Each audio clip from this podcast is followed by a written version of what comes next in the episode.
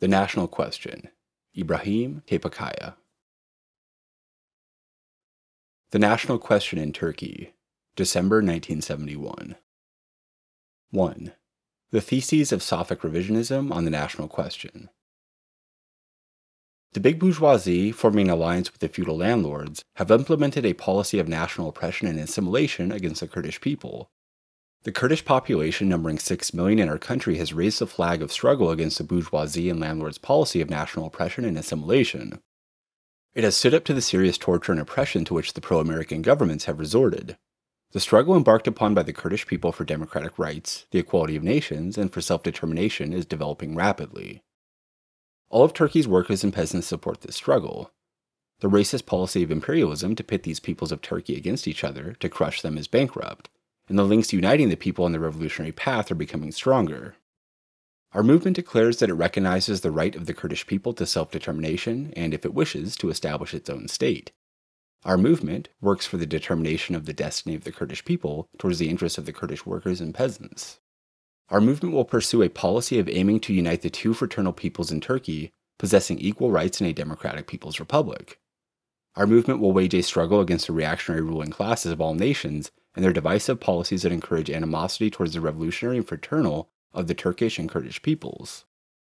The Marxist Leninist movement is the most unyielding defender of the Kurdish people's right to self determination and will struggle for the destiny of the Kurdish people, determined to be in interest of the Kurdish workers and peasants. In addition, the Marxist Leninist movements will pursue a policy aiming to bring about the uniting of the two fraternal peoples in Turkey, possessing equal rights in a democratic people's republic.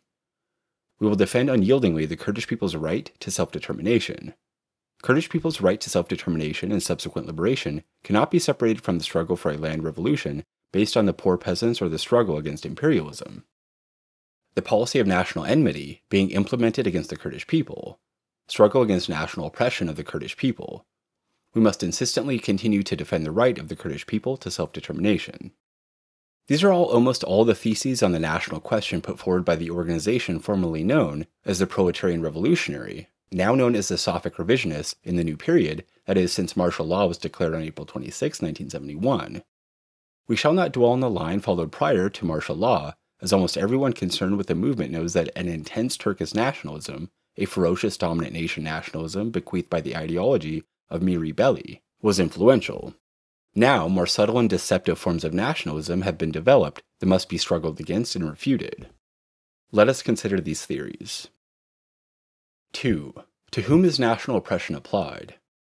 According to Safak revisionism, national oppression applies to the Kurdish people. This is not to understand the meaning of national oppression. National oppression is the oppression imposed by the ruling classes ruling, oppressing, and exploiting nations on the downtrodden, dependent subject nations. In Turkey, national oppression is the oppression applied by the ruling class of the dominant Turkish nation on the entire Kurdish nation, not just the Kurdish people, and also not solely on the Kurdish nation, but on all minority subject nations.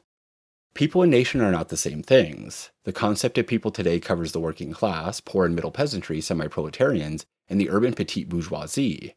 In backward countries, the revolutionary wing of the national bourgeoisie, which takes its place in the democratic popular revolution against imperialism, feudalism, and comprador capitalism, is also included in the popular classes.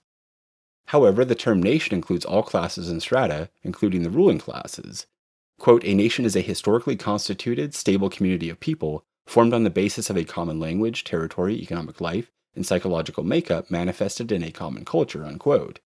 All classes and strata that speak the same language, live in the same territory, and are in the same unity of economic life and psychological formation are included within the scope of the nation. Within these classes and strata that are enemies of the revolution and counter revolution, just as there are classes and strata in the ranks of the revolution whose interests are served by the revolution. The term people has in every historical epoch meant those classes and strata whose interests are served by the revolution and take their place in the ranks of the revolution.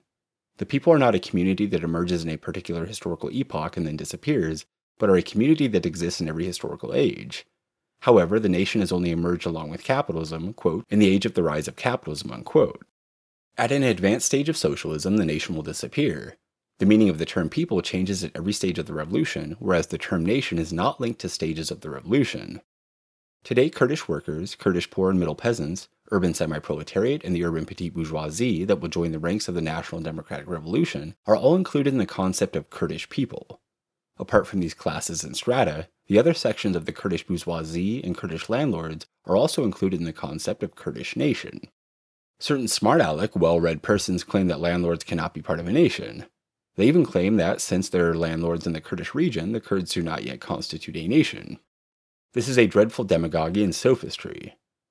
Don't the landlords speak the same shared language? Don't they live in the same territory? Are they not part of the same unity of economic life and psychological formation?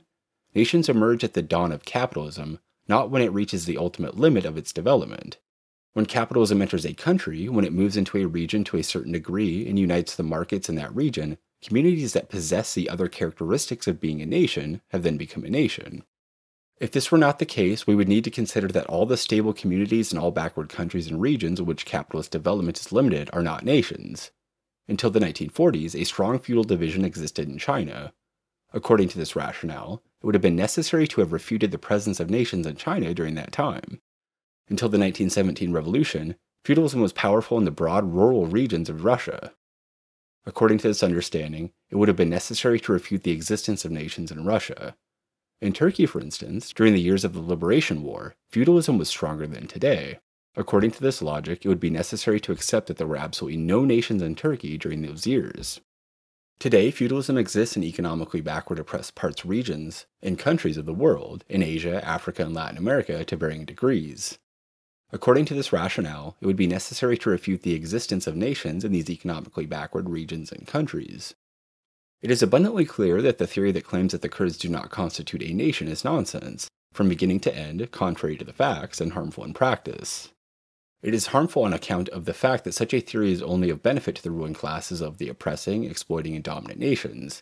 They will thus find justification for the national oppression and cruelty that they inflict on oppressed, dependent, and subject nations, and the privileges and inequality that they provide for themselves. In this way, the struggle that the proletariat should wage for the equality of nations and the ending of national oppression, privileges, etc., will come to naught. Nations' right to self determination will disappear, the colonization of backward nations by the imperialists and their interference in their internal affairs, and blatant disregard for their right to self determination, is legitimized by the argument that they, quote, do not constitute a nation, unquote. In the same way, in multinational states, all manner of oppression and tyranny of the dominant nation towards the subject nations is legitimized. Those that claim that the existence of landlords makes it not possible to talk of a nation are acting as mouthpieces for imperialism and dominant nations. Those who claim that the Kurds in Turkey do not constitute a nation are doing the same for the Turkish ruling classes. As we know, the Turkish ruling classes also claim that the Kurds do not constitute a nation. By defending the privileges of the Turkish ruling classes, they are despicably sabotaging the confidence, solidarity, and unity of the toiling popular masses belonging to various nationalities. A community living in entirely feudal conditions cannot, of course, be classed as a nation. But in today's world, where does such feudalism exist?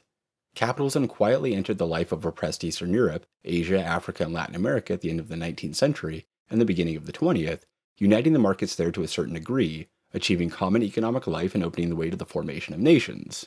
There are today in very limited areas of certain regions of the world tribal communities that have not become nations, but these are so few as to not merit a mention. To summarize, it is abundantly clear to all who have not been affected by ferocious Turkish chauvinism that in Turkey the Kurds constitute a nation, Kurdish workers, poor and medium peasants, semi proletarians, urban petite bourgeoisie, the entire Kurdish bourgeoisie, and landlords are included in the scope of the Kurdish nation. National oppression is not only implemented against the Kurdish people, but the entire Kurdish nation, except for a handful of large feudal landlords and a few big bourgeoisie, who have entirely coalesced with the Turkish ruling classes. The Kurdish workers, peasants, urban petite bourgeoisie, and small landlords all suffer from national oppression. The real target of national oppression is the bourgeoisie of the oppressed, dependent, and subject nation, for the capitalists and landlords want to own the wealth and markets of the country without rivals. They wish to retain the privilege of founding a state. They want to ensure, quote, linguistic unity, unquote, which is absolutely necessary for the market by banning the other languages. The bourgeoisie and landlords belonging to the oppressed nation are a significant obstacle to these ambitions, for they wish to possess their own market, control it as they wish, and exploit its material wealth and the labor of the people. These are the strong economic factors that have the bourgeoisie and landlords of the two nations at each other's throats. For this reason, the bourgeoisie and the landlords of the ruling nation engage in ceaseless national oppression, which targets the bourgeoisie and landlords of the oppressed nation. Today, the fascist martial law authorities have filled Diyarbakir prison with democratic Kurdish intellectuals and youth who are the spokesmen of the Kurdish bourgeoisie and landlords. Today, small landlords and a section of Kurdish religious figures are in dungeons, or are being sought to be packed into dungeons. As for the handful of large landlords, their flatterers, and a few large bourgeoisie, they have for a long time been in alliance with the Turkish ruling classes. All manner of privilege is open to them, as it is to the Turkish ruling classes. The army, gendarme, and police are also at their service. Kemal Burkay put it like this quote, The feudal lords have abandoned their old claims to sovereignty. They have given up their obstinate insistence on being the sole ruler of certain small kingdoms. Instead, they have established cooperation with the bourgeoisie. In the economic and political spheres, landlords, religious leaders, even sheiks are involved in commerce. They work their land with tractors and they also have the lion's share of bank credit. They are also becoming local councillors, mayors, MPs, and ministers. Political parties are at their command. Now, there is not a Sheikh Said pursuing the cause of Emirate of Kurdistan, but there are assistant professor sheiks who undertake roles such as group spokesmen in parliament. Now, there is no Sayyid Riza ruling the mountains of Dersim, but there is his grandson who receives significant amounts in commission on the transportation of chrome ore from the same mountains to Iskenderun, from there to Italy and then to America. And the eastern feudal remnants now get on very well with the bureaucracy, since then, they have become accustomed to ties and felt hats. Unquote. The points made by Kemal Burkay are correct in regard to the large landlords and a few large bourgeoisie and the sycophants, but are absolutely not correct in regards to all, quote, feudal remnants, unquote, and the entire Kurdish bourgeoisie, as he wishes to indicate. The small landlords and a very large proportion of the Kurdish bourgeoisie suffer the national oppression of the Turkish ruling classes. They also suffer persecution by the large Kurdish feudal leaders. A handful of large landlords get significant tribute from small landlords through coercion and persecution. The reason small landlords and the Kurdish bourgeoisie feel anger towards the large feudal landlords and their hangers on comes down to these two reasons. The reaction displayed by Kemal Burkay is also due to this. Kemal Burkay mentions a homogeneous, quote, Eastern people, unquote, aside from the, quote, feudal remnants, unquote, integrated with the, quote, Turkish bourgeoisie, unquote, while expertly disguising the fact that it includes the Kurdish bourgeoisie and small landlords. I mean the entire people apart from backward elements such as landlords, religious figures, and collaborationist bourgeoisie. In this way, the contradiction between the Kurdish proletariat, semi proletariat, poor and middle peasantry, and the Kurdish bourgeoisie and small landlords is ignored. The class objectives of the Kurdish bourgeoisie and small landlords are shown as if they are the same as those of the proletarian elements and the poor peasantry. For now, let us state the following in summary and move on.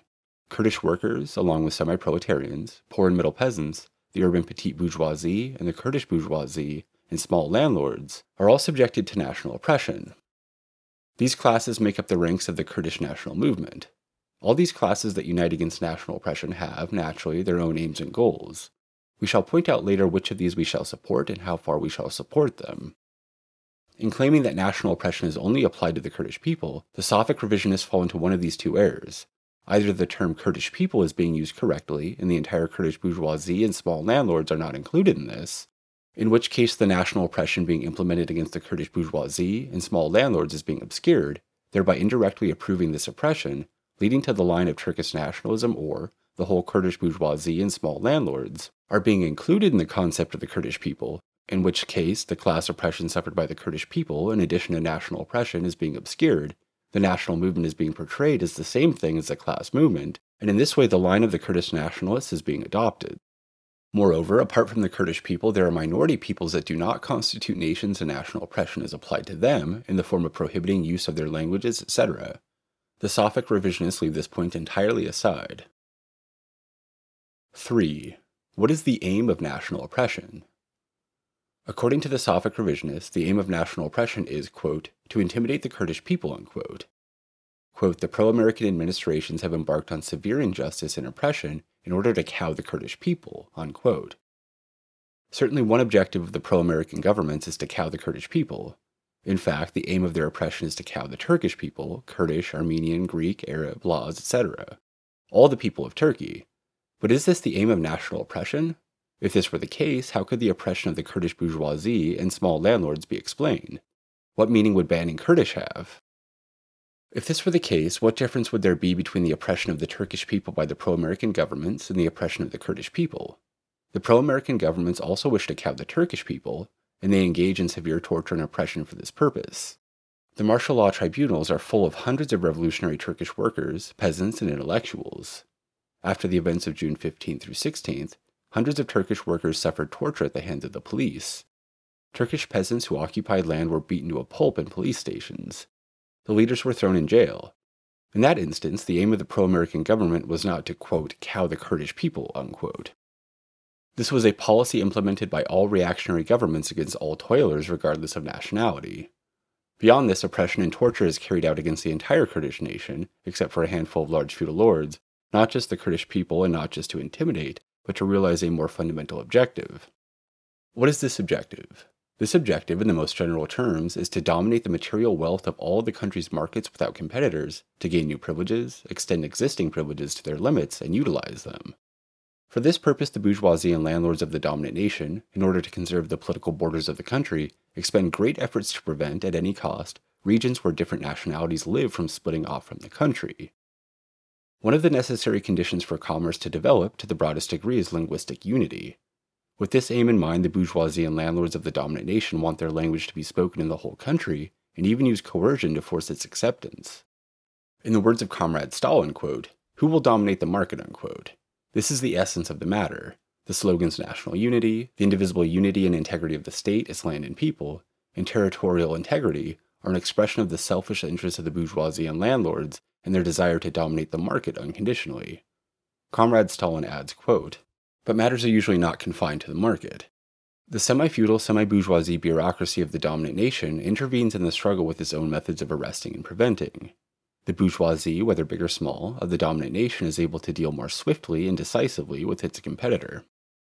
Forces are united, and a series of restrictive measures is put into operation against the alien bourgeoisie, measures passing into acts of repression. The struggle spreads from the economic sphere to the political sphere.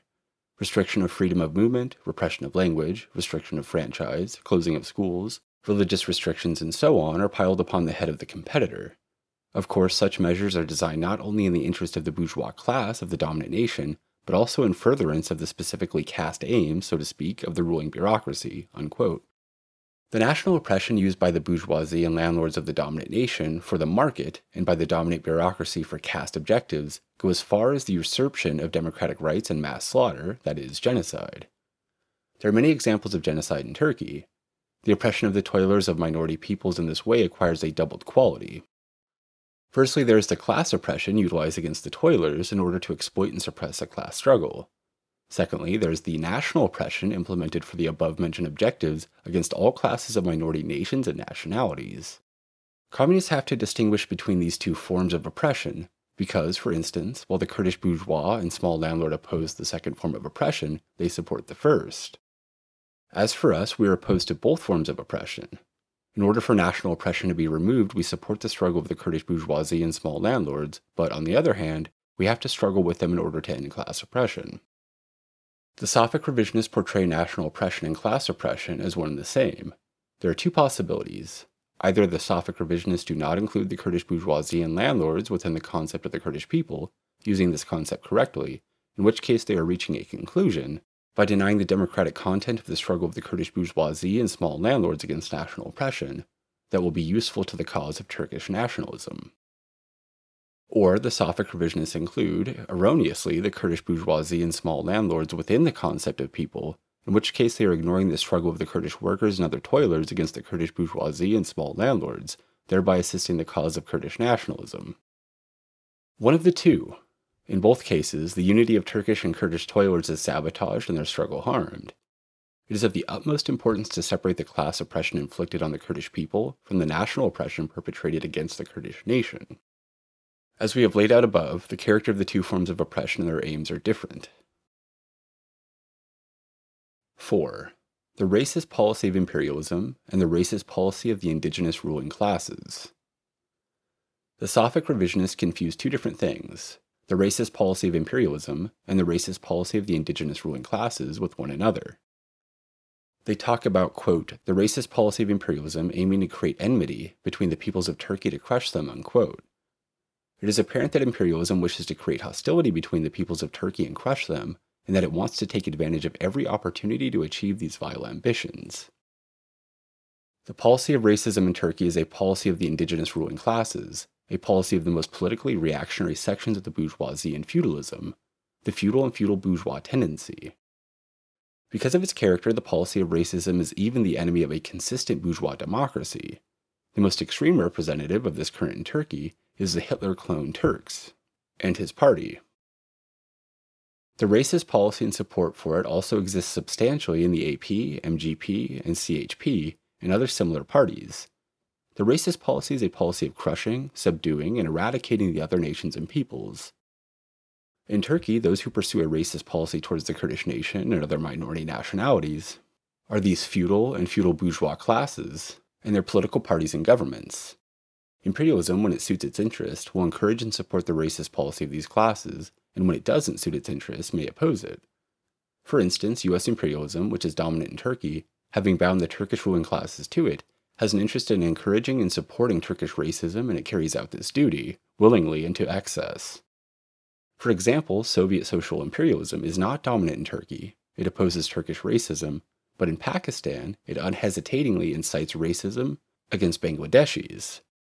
As for Turkey, if tomorrow the US cannot possess the whole of it, if it is able to break off a peace, there is no guarantee that it will not support a reactionary Kurdish nationalism or racism under its control in the guise of supporting nations' right to self determination or the liberation struggle of an oppressed nation. The racism policy pursued by imperialism itself is something entirely different. The rubbish peddled by the fascist Hitler, claiming the German race was the most superior in the world, created to rule the world, the quote, great state chauvinism unquote, of US imperialism and Soviet social imperialism, their belittling of the world's oppressed peoples and nationalities, and their shameless interference in their internal affairs and their interventions, these are the manifestations of the racist policy of imperialism. The Safak revisionists have confused things. Who do they want to rescue by concealing the racist policy of the Turkish ruling classes? Racism is not something brought in from outside, but it may be supported from outside. There are classes and layers on which racism relies. When it suits imperialism, it encourages and supports the racist policy of these classes. These classes and layers do not exist just among the Turks, but also certainly among the Kurds. As we mentioned above, let there be no doubt that when it suits it, imperialism will not hesitate to incite and support them. It is for this reason that the struggle to be waged against racism is first and foremost a struggle against these classes and layers. And one of the most important tasks of the proletarian movement is to expose them to the toiling people. Also, in relation to this, to expose the racist policy promoted by imperialism itself, to expose how it has shamelessly instigated and supported racism between various nations, and to spread, quote, the international culture of democracy and the global workers' movement, unquote. Therefore, it is not solely the racist policy of imperialism that is failing, needs to fail, and will entirely fail, but the racist policy of imperialism and indigenous reaction. The wondrous formulation set out above will only serve to assist domestic racists and to blunt the awareness of the proletariat. 5. The champions of national oppression in Turkey and their accomplices. The real champions of national oppression in our country are the large comprador Turkish bourgeoisie and landlord class. US imperialism backs their policies of national oppression and racism and encourages them. But the Turkish medium bourgeoisie is also complicit in this crime of national oppression with more insidious and subtle methods. In the words of Comrade Lenin, quote, the liberals approach the language question in the same way as they approach all political questions, like hypocritical hucksters, holding out one hand openly to democracy, and the other behind their backs to the feudalists and police. Unquote. Look at Dogan Avcioglu, the Sevet and all are opportunists. Look at Mihri Belli, H. Kivilcimli, how they fit this definition of Lenin's. While on one hand they oppose the feudal cudgel of government, saying it is useless, on the other they cannot resist recommending more subtle, polite methods of national oppression. D. Avcioglu attempted to defend the repression led by a commando that even the rabid, fanatical Turkish chauvinists who firmly grasped the feudal cudgel have not dared to do, publishing a vile article entitled, A Commando Officer Gives an Account, he defends the repression thus quote, The soldiers search women. A detector is used in the searching of women. It is not true that everyone apart from the landlords is publicly beaten. The allegations that the people have been made to strip and crawl on the ground in mass are baseless, but people have been made to obey orders to lie down and get up. It is also true that suspects in places where weapons and fugitives have not been handed over have been threatened with being forced to strip along with their wives and exposed, which is an effective method, but this has not gone beyond a threat. Unquote. In response to the crude chauvinism and vile accessory to the entire crime of D. Avcioglu and others, M. Belli and other similar people raised the banner of Turkish nationalism, attempting to mask it with Marxism Leninism in a more clandestine way, but again obvious, and deem this to be, quote, the historic task of socialism, quote. M. Belli, who even finds a positive aspect in the racist Turanian fascism of the Turks, says the following regarding the Kurdish question quote, We have stated for ethnic communities in Turkey, in particular for the Kurds, that we see it necessary for there to be a centralized, secular, revolutionary republican government education in order for there to be a mother tongue and cultural education. For the fraternity between Turks and Kurds, which has historical roots, and the national and territorial integrity of Turkey to be sabotaged in whatever way would result in an outcome contrary to the real interests of both the Turks and the Kurds and consolidate the situation of imperialism in this region of the world. Unquote. Is this not dominant nation chauvinism? Isn't appearing to be in favor of the equality of nationalities while in reality only recognizing the privilege of a founding state to the Turks and removing the Kurds' right to found a state with demagogic bourgeois slogans such as quote national unity unquote and quote territorial integrity unquote, advocating the most blatant inequality between nationalities and the privilege of the Turkish bourgeoisie, socialists are opposed to the smallest privilege for any nation or any inequality. However, in Turkey, it has always been the privilege of one nation, the Turkish nation, to establish a nation state, and this is still the case. We, as communists, just as we defend absolutely no privilege whatsoever, also do not defend this privilege. We defend and continue to defend, with all our might, the right of the Kurdish nation to found a state. We respect absolutely this right. We do not support the Turks' privileged position vis a vis the Kurds or other nationalities. We teach the masses to recognize this right without hesitation and to reject the right of founding a state being the privileged monopoly of any single nation.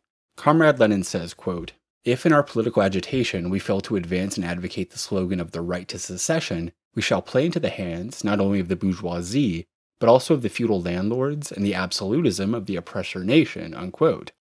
Our medium national bourgeoisie and social opportunists will on the one hand give the impression of being opposed to privileges, on the other insidiously and jealously embrace the existing privileges that are in favor of the Turkish bourgeoisie.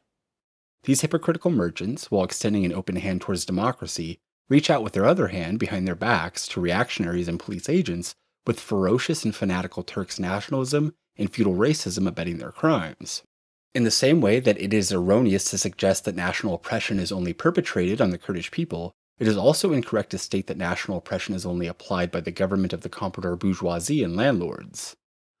The Turkish medium bourgeoisie and their representatives of a national character, Dogan Avcioglu, the Ilhan Selcuk, and Turkish nationalists in general following in their footsteps, and opportunists who are not in the least different, M. Belli, H. Kivilcimli, Arun Boran opportunists, and more insidiously, the Safak revisionists, are accomplices to the enactment of national oppression by the Turkish comprador bourgeoisie and landlords.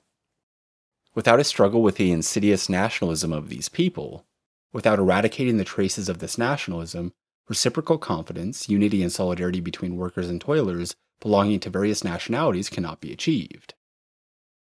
6. Quote, popular movement, unquote, and national movement. The Safak revisionists who claim that national oppression is only applied to the Kurdish people and that the objective of national oppression is to intimidate the Kurdish people view the Kurdish national movement developing against national oppression as a popular movement. Quote, the Kurdish people have raised the flag of struggle against the policy of severe national oppression and assimilation, unquote. Quote, the Kurdish people struggle for democratic rights, the equality of nationalities, and self determination, unquote. However, popular movements and national movements are two entirely different things. A popular movement is the name given to struggles waged in every historical period by oppressed classes against higher classes that oppress them, both for partial demands and in order to overthrow these governing classes. A popular movement is a class movement of the oppressed masses. There have been popular movements since the first epochs of history. In the age of imperialism, and in our age when imperialism is headed for wholesale collapse and socialism is moving towards victory throughout the world, popular movements are uniting with the politically aware leadership of the proletariat and progressing towards the definite liberation of the masses from exploitation and oppression. However, a national movement is firstly based within a historical area with clear boundaries. As Comrade Lenin indicated, national movements in Western Europe cover a rather clear period, roughly between 1789 and 1871. It is this period which is the period of national movements and the formation of national states. As for Eastern Europe and Asia, national movements only commenced in 1905. Secondly, the national tendency of national movements is toward the formation of national states. Towards the end of the 1789 through 1871 period, Western Europe has been transformed into a system of established bourgeois states, and these states, except Ireland, as a rule are states with a national integrity. The natural tendency of the national movements beginning in Eastern Europe and Asia around 1905 was also towards the formation of national states. Quote, the revolutions in Russia, Persia, Turkey, and China, the Balkan Wars, such is the chain of world events of our period in our quote, Orient, unquote, and only a blind man could fail to see in this chain of events the awakening of a whole series of bourgeois democratic national movements which strive to create nationally independent and nationally uniform states, unquote. Lenin. Why is the natural tendency of national movements towards the formation of national states? Because national movements emerge together with the development of capitalism, and they move towards meeting the needs of capitalism. Quote, Throughout the world, the period of the final victory of capitalism over feudalism has been linked with national movements.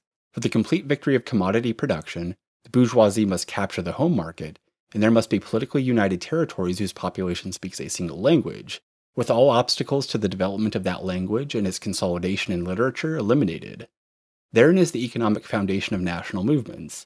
Language is the most important means of human intercourse.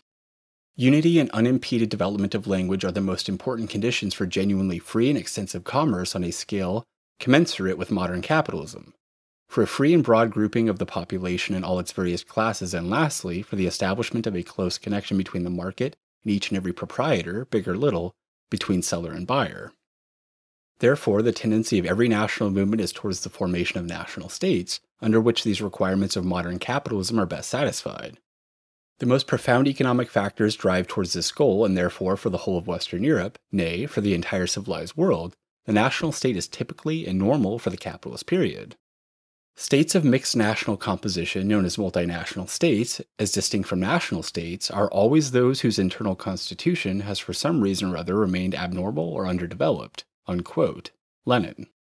Thirdly, quote, in its essence, it, a national movement, is always a bourgeois struggle, one that is to the advantage and profit mainly of the bourgeoisie, unquote, Stalin.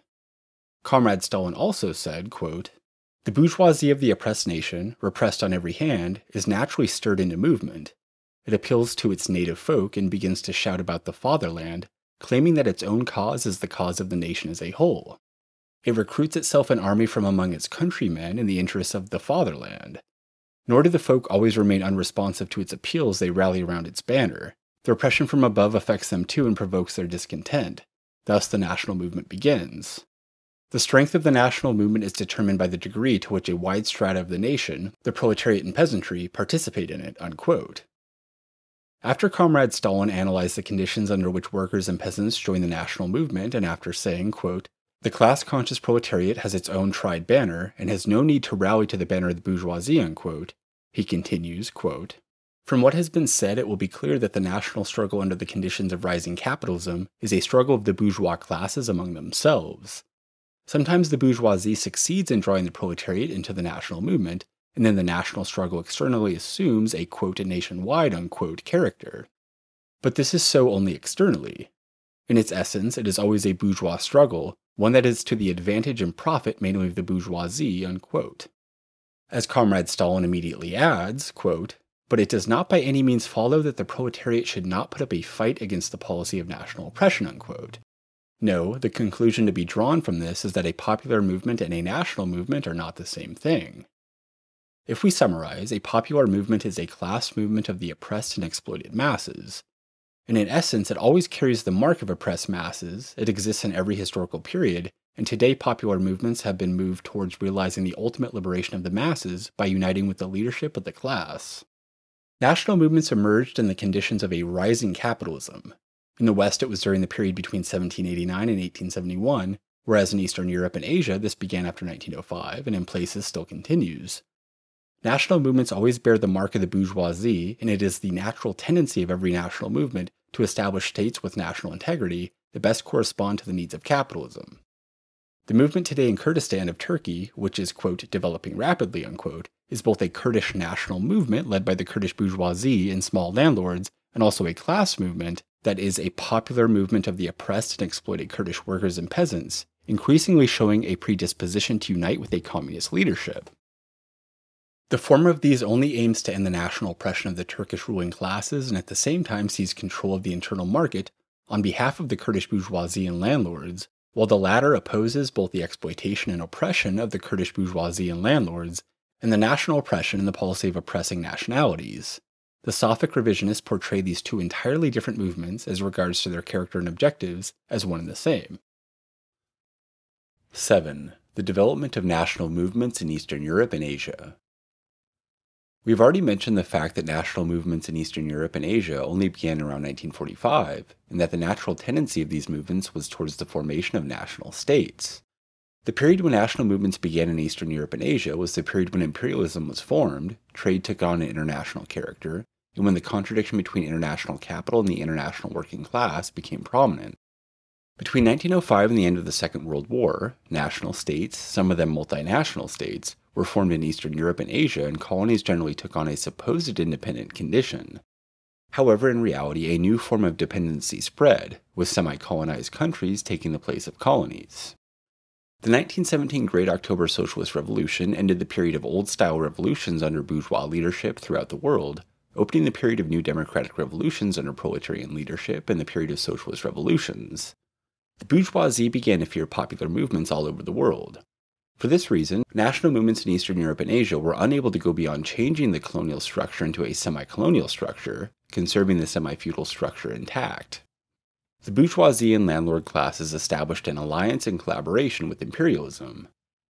At the conclusion of the Second World War, with the success of the neo democratic revolution in China, the seizure of power by anti fascist popular fronts with proletarian leadership in Eastern European countries, and their immediate transition from democratic popular dictatorship to the dictatorship of the proletariat and the construction of socialism and the regression of imperialism, all led to the bourgeoisie in backward countries becoming even more terrified of revolution. In this new period, when imperialism is headed for complete collapse and socialism is moving towards victory all over the world, the situation of national movements is as follows. The task of completing the national and democratic revolution in semi colonial, semi feudal countries, that is, the task of liquidating completely imperialism and feudalism, is now on the shoulders of the proletarian class movement. The bourgeoisie no longer has the power or ability to carry out these tasks, which are its own historical tasks. Only a wing of the national bourgeoisie, its revolutionary wing, may take its place as an ally in a united popular front under the leadership of the proletariat, and then only constantly limping and faltering. This is the general, widespread, and typical situation for our era. On the other hand, the bourgeoisie of oppressed, dependent, subject nations and a section of landlords in a small number of old colonies and multinational states are embarking on national movements against national oppression and with the objective of establishing nation states. These national movements in both these colonies and in subject nations are singular occurrences that have been passed down to our era from the previous period, are not widespread and do not characterize our age, but still have to be addressed by Marxist Leninists. In both these types of nations, the natural tendency of national movements is towards the formation of national states. If anything is certain, it is that these national movements possess a progressive and democratic character, but another certainty is that these national movements, whether they conclude in the founding of a separate state or another form, they will not be able to complete the national democratic revolution. The task of sweeping away and carrying off imperialism and feudalism in these nations will again rest on the shoulders of the class movement of the proletariat. The proletarian movement in both these kinds of nations must know that on the one hand, it has the task of completing the national and democratic revolution, while on the other, it must support the progressive and democratic character of the bourgeois national movement. Turkey is today one of the multinational states. In Turkey, only the Kurds constitute a nation. In this respect, from the point of view of Turkey's communists, the Kurdish question constitutes the essence, not the entirety, of the national question. Now, let us take a look at the development of the Kurdish national movement. 8. The Kurdish national movement. National movements in Turkey are not new and are not comprised solely of the Kurdish movement. They began before the collapse of the Ottoman society and have continued until the present day. Bulgarians, Greeks, Hungarians, Albanians, Kurds, Armenians, Arabs, Yugoslavs, and Romanians rebelled against the dominant nation of the Ottoman state, the Turkish nation, on numerous occasions. History has, apart from the Kurdish movement, concluded the national movements with a certain resolution. Within today's borders of Turkey, The only national movement that has yet to be resolved is the Kurdish movement. The natural tendency of the national movement has always been towards the formation of states with national integrity. Capitalism, which silently entered the life of Eastern Europe and Asia at the end of the 19th and beginning of the 20th centuries, set in motion the national movements in these regions. The other nationalities within the borders of Turkey separated from Turkey, organizing within national or multinational states, in accordance with the development of goods production and capitalism, with the exception of the Armenian movement, which suffered mass slaughter and forced exile in 1915 and 1919. The Treaty of Lausanne divided the Kurds between various states, the imperialists and the new Turkish government fixed the borders by means of haggling, violating the Kurdish nation's right to self determination and ignoring its aspirations and wishes.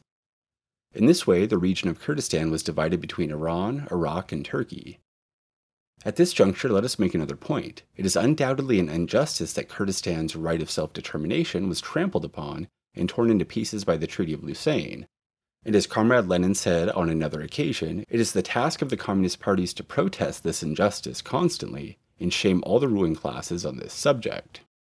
However, it would be foolish to include the rectification of such an injustice in the program, for there are many examples of historical injustices that have long since lost their topicality.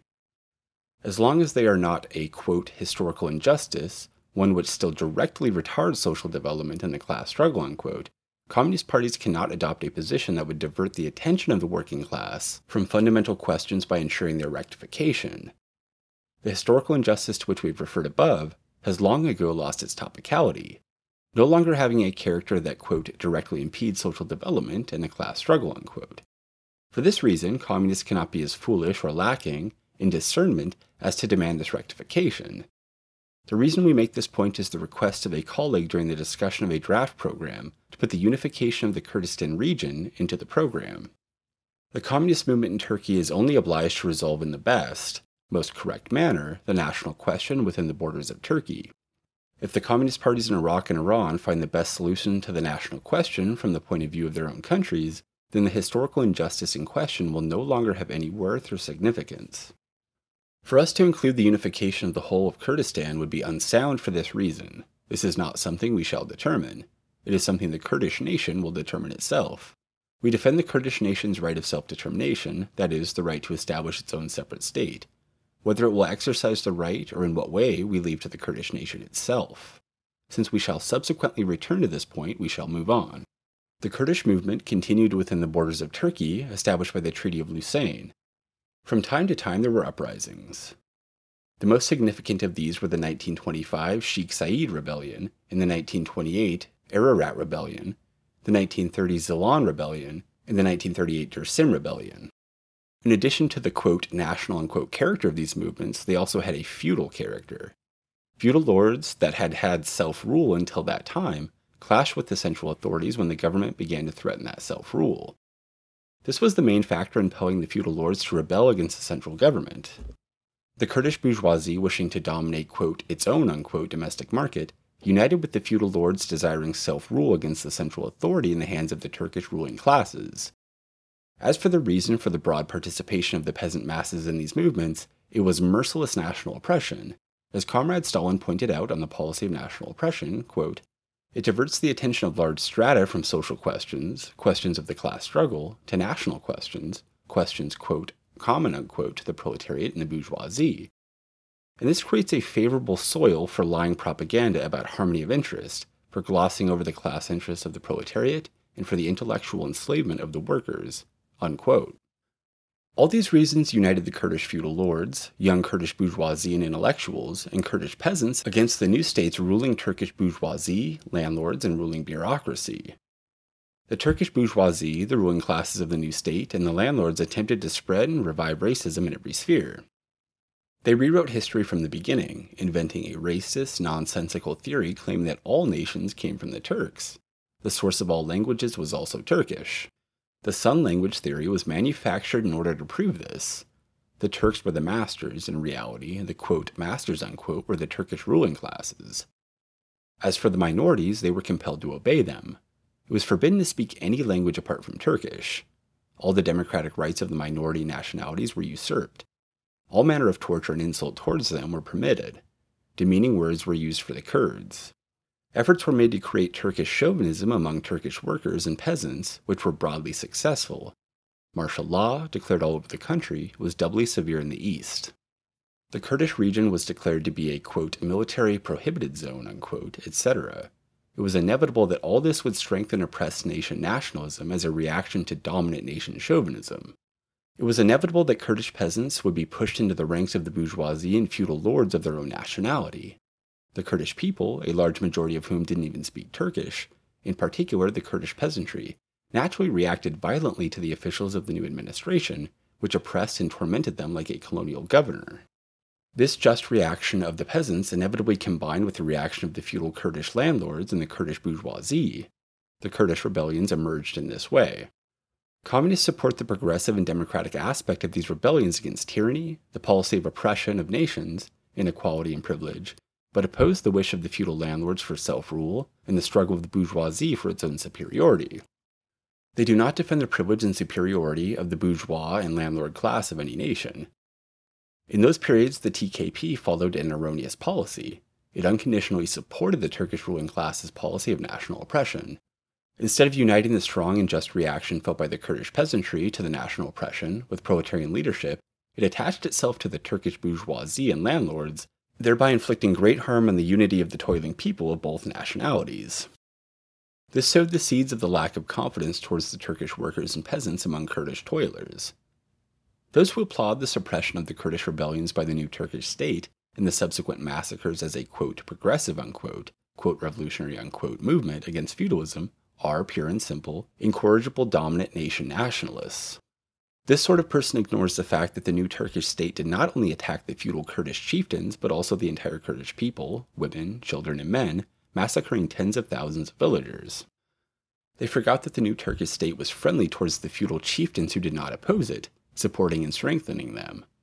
They ignored the significant difference between the factors that compelled the Kurdish peasantry to rise up and the reason that compelled the Kurdish feudal chieftains to rise up. Also, there are so called, quote, communists, unquote, who attempt to defend the policy of national oppression of the Turkish ruling classes based on the allegation that the British were behind the Sheikh Said rebellion. We shall not discuss here whether British imperialism was behind the Sheikh Said uprising. We shall discuss whether the policy of national oppression may be defended on the basis of such an allegation. Let us suppose that the hand of British imperialism was behind the Sheikh Said rebellion. In these circumstances, what should the attitude of a communist movement be?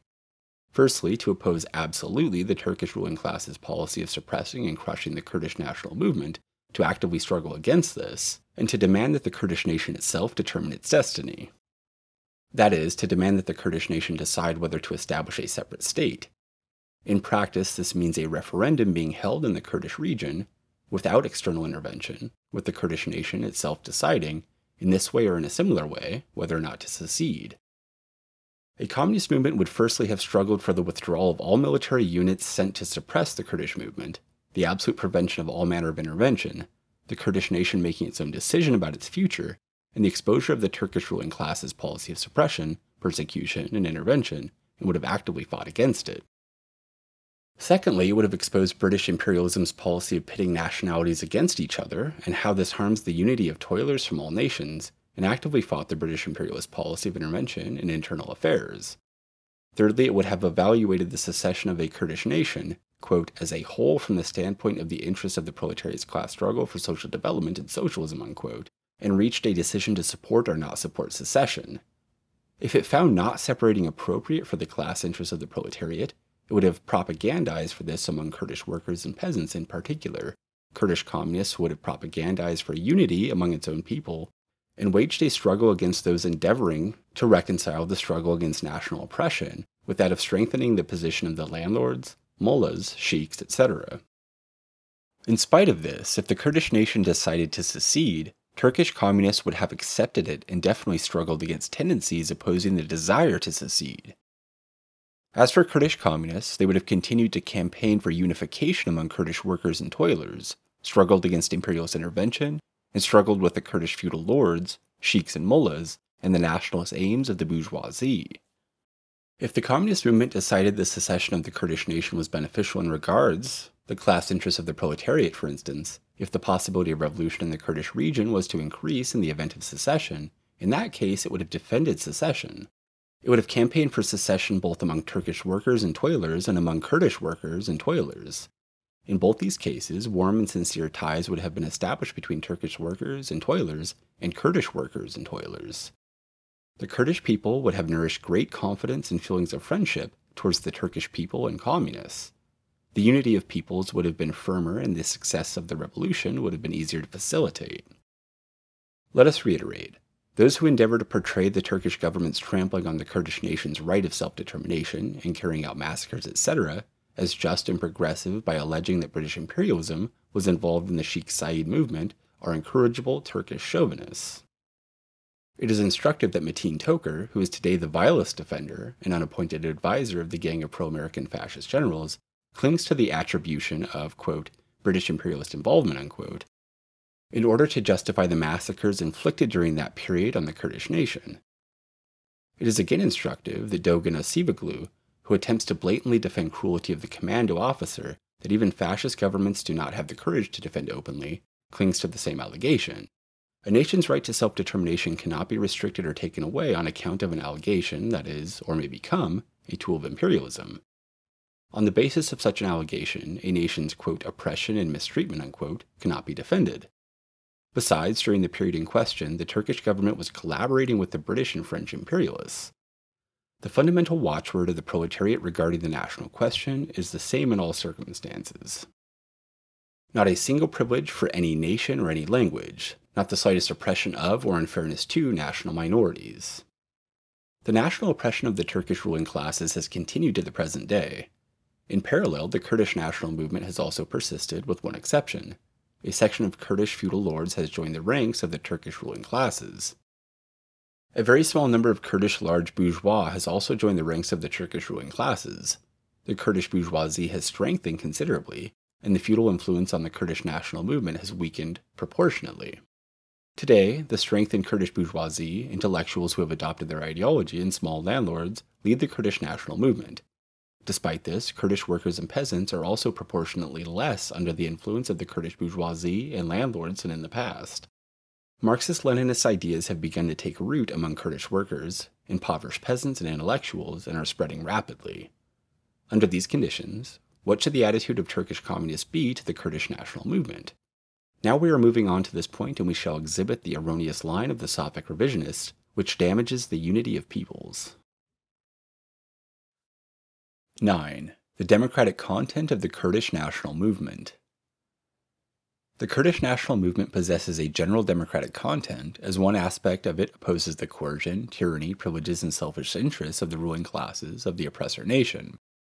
The removal of national oppression, the securing of equality between nationalities, the removal of the privileges of the ruling classes of the dominant nation, the ending of bans and restrictions on language, equality between nations in every sphere, and the recognition of equality and the right to establish a nation state are all democratic and progressive demands. Comrade Stalin said, quote, Restriction of freedom of movement, disenfranchisement, repression of language, closing of schools, and other forms of persecution affect the workers no less, if not more, than the bourgeoisie. Such a state of affairs can only serve to retard the free development of the intellectual forces of the proletariat of subject nations. One cannot speak seriously of a full development of the intellectual faculties of the Tatar Jewish worker if he is not allowed to use his native language at meetings and lectures, and if his schools are closed down. Unquote. Let us again recall Comrade Stalin's writings. Quote, but the policy of nationalist persecution is dangerous to the cause of the proletariat also on another account.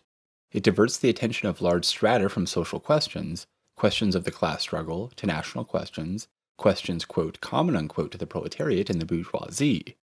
And this creates a favorable soil for lying propaganda about, quote, harmony of interests, unquote, for glossing over the class interests of the proletariat, and for the intellectual enslavement of the workers. This creates a serious obstacle to the cause of uniting the workers of all nationalities. Unquote. The policy of national oppression does not even stop with crushing dependent nations, but also in many instances turns into a policy of pitting nations one against the other. In this way, the seeds of enmity are sown among toilers of various nationalities. The ruling classes of dominant nations that divide workers and toilers in this way find it easier to rule. The national movement of the oppressed nation, since one aspect of it is directed towards the policy of national oppression of the dominant nation, serves to secure unity between workers and toilers of various nationalities. the free development of the moral strength of the workers and toilers of the oppressed nation, and the removal of obstacles preventing this. Comrade Lenin says the following quote, The bourgeois nationalism of any oppressed nation has a general democratic content that is directed against oppression, and it is this content that we unconditionally support. At the same time, we strictly distinguish it from the tendency towards national exclusiveness. Unquote. But in no national movement do the demands of the nation's bourgeoisie and landlords stop at the removal of national oppression and the equality of nationalities. Now let us go to the next point. 10. Within the Kurdish national movement, the quote positive unquote action of the bourgeoisie and small landlords aiming to strengthen nationalism. In general, in every national movement, and in particular in the Kurdish national movement, the fundamental objective of the bourgeoisie is to secure its own superiority, to dominate the market, to monopolize the mineral wealth in its region, etc., to secure privilege and inequality for its own benefit, and to guarantee its own national development. The bourgeoisie and, to the degree they participate in the national movement, the landlords, demand privilege and inequality for their own benefit. They wish to usurp the democratic rights of other nations to their advantage. They wish to implement national oppression towards those who are weaker than themselves. They wish to separate the proletarians of nations from one another with national fences and to ensure that their own proletarians and other toilers unconditionally support their nationalistic aims. They want to replace the democratic international culture of the proletariat with their own national culture, to develop this national culture, that is, the dominant bourgeois culture, to nourish the proletariat and toilers with this culture, and by doing so make them unconditional supporters of their own class ambitions. The bourgeoisie and landlords resist the historical tendency for nationalities to coalesce and separate from forced assimilation. They resist this natural assimilation and natural disappearance of national differences. They resist the unification of proletarians from every nationality in the state and the same organizations. Wishing to separate them according to their nationalities and to unite their own proletarians in quote national organizations unquote, instead of class organizations in order to further their own class ambitions. Today, it is impossible to fail to notice, alongside the general democratic character within the Kurdish national movement, reactionary ambitions aiming to strengthen nationalism similar to that above. These ambitions are those of the bourgeoisie and the landlords leading the Kurdish national movement. The Safak revisionists have entirely put aside the quote positive unquote action of the bourgeoisie and landlords within the Kurdish national movement, aiming to strengthen nationalism. According to the Safak revisionists, the movement developing in Turkey Kurdistan is not a national movement with its progressive and reactionary aspects, but an entirely popular movement against a policy of national oppression and assimilation for democratic rights, the equality of nationalities, and their self determination. Thus, the Safak revisionists support the nationalist and anti proletarian ambitions and efforts of the Kurdish bourgeoisie and small landlords, sabotaging the unity of the two peoples by joining the Kurdish proletariat and toilers with the Kurdish bourgeoisie and small landlords. The Turkish nationalist line of Safak revisionism has become reconciled with Kurdish nationalism. To sum up, as in all national movements, the Kurdish national movement has two aspects. The first is its general democratic content, opposing the national oppression, privileges, a monopoly on establishing a state, and repression and persecution of the Turkish bourgeoisie and landlords. Second, the reactionary content aims to strengthen Kurdish nationalism and thus to realize the dominance and privileges of the Kurdish bourgeoisie and landlords. 11. What should the attitude of the class conscious proletariat of Turkey be to the Kurdish national movement? Firstly, let us point out that the conscious proletariat of Turkey, regardless of nationality, will not take its place under the standard of bourgeois nationalism. Again, in the words of Comrade Stalin, quote, the class conscious proletariat has its own tried banner and has no need to rally to the banner of the bourgeoisie. Unquote. Secondly, the conscious proletariat of Turkey, regardless of nationality, will endeavor to gather the workers and peasant masses around its own flag and will lead the class struggle of all toiling masses. Taking the Turkish state as a basis, it will unite the workers and toilers from all nations in Turkey in joint class organizations. Thirdly, the conscious proletariat of Turkey, regardless of nationality, will unconditionally support the Kurdish national movement's opposition to the oppression, persecution, and privileges of the Turkish ruling classes and general democratic content aiming to remove national oppression and for the equality of nations. It will also definitely and unconditionally support similar movements of other oppressed nationalities. Fourthly, the conscious proletariat of Turkey, regardless of nationality, will remain completely impartial in regards to the bourgeoisie and landlords of various nationalities, waging a struggle for their own dominance and privileges. The conscious proletariat of Turkey will never support the tendency within the Kurdish national movement aiming to strengthen Kurdish nationalism, and will never assist bourgeois nationalism, it will definitely not support the struggle of the Kurdish bourgeoisie and landlords for their own dominance and privileges. That is, it will only support the general democratic content within the Kurdish national movement and not go beyond that. I hope that, in order to get a better grasp of the question, the readers will put up with us quoting at length from Comrade Lenin. Quote, the principle of nationality is historically inevitable in bourgeois society, and taking this society into due account, the Marxists fully recognize the historical legitimacy of national movements. But to prevent this recognition from becoming an apologia of nationalism, it must be strictly limited to what is progressive in such movements, in order that this recognition may not lead to bourgeois ideology obscuring proletarian consciousness. The awakening of the masses from feudal lethargy and their struggle against all national oppression for the sovereignty of the people of the nation are progressive. Hence, it is the Marxist bound duty to stand for the most resolute and consistent democratism on all aspects of the national question. This task is largely a negative one, but this is the limit the proletariat can go to in supporting nationalism, for beyond that begins the quote, positive unquote activity of the bourgeoisie striving to fortify nationalism. To throw off the feudal yoke, all national oppression, and all privileges enjoyed by any particular nation or language is the imperative duty of the proletariat as a democratic force, and is certainly in the interests of the proletarian class struggle, which is obscured and hampered by bickering on the national question. But to go beyond these strictly limited and definite historical limits in helping bourgeois nationalism means betraying the proletariat and siding with the bourgeoisie. There is a borderline here which is often very slight and of which the Bundists and Ukrainian nationalist socialists completely lose sight. Combat all national oppression? Yes, of course. Fight for any kind of national development, for quote national and quote culture in general? Of course not. The development of nationality in general is the principle of bourgeois nationalism, hence the exclusiveness of bourgeois nationalism, hence the endless national bickering. The proletariat, however, far from undertaking to uphold the national development of every nation, on the contrary, warns the masses against such illusions, stands for the fullest freedom of capitalist intercourse, and welcomes every kind of assimilation of nations except that which is founded on force or privilege. The proletariat cannot support any consecration of nationalism, on the contrary, it supports everything that helps to obliterate national distinctions and remove national barriers. It supports everything that makes the ties between nationalities closer and closer, or tends to merge nations. To act differently means siding with reactionary nationalist Philistinism. Unquote.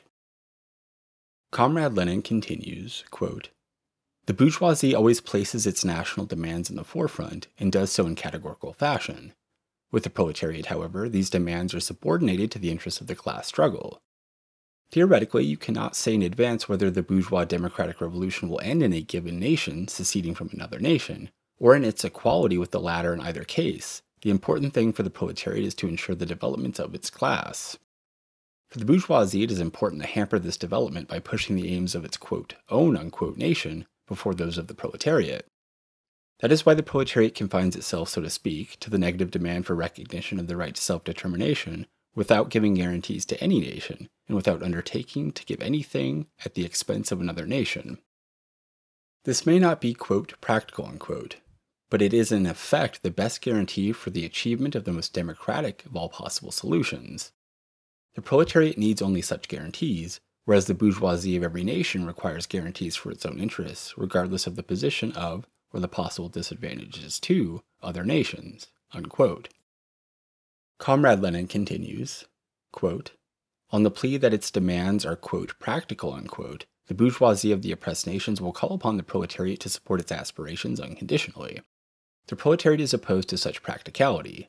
While recognizing equality and equal rights to a national state, it values above all and places foremost the alliance of the proletarians of all nations and assesses any national demand any national separation from the angle of the workers' class struggle.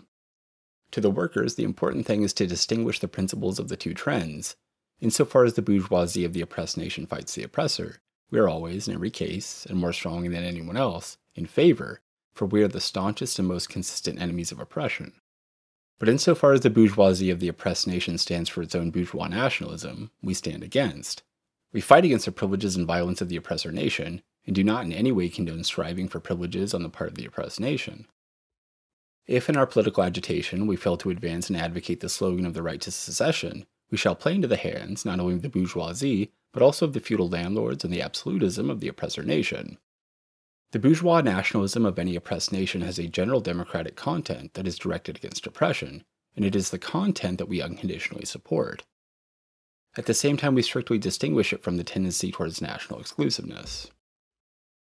We are fighting on the ground of a definite state. We unite the workers of all nations living in this state. We cannot vouch for any particular path of national development, for we are marching to our class goal along all possible paths. However, we cannot move towards that goal unless we combat all nationalism and uphold the equality of the various nations. Propaganda against all state and national privileges and for the right, the equal right of all nations to their national state.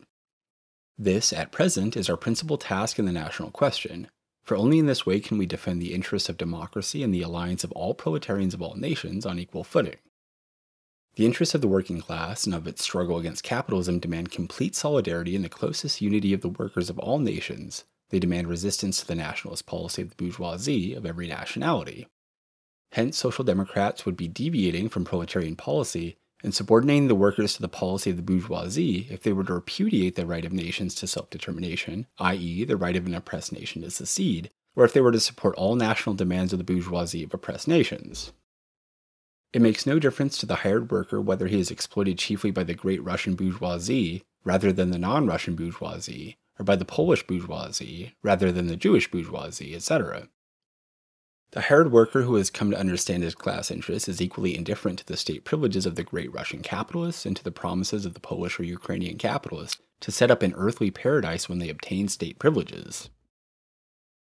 In any case, the hired worker will be an object of exploitation. Successful struggle against exploitation requires that the proletariat be free of nationalism and be absolutely neutral, so to speak, in the fight for supremacy that is going on among the bourgeoisie of various nations.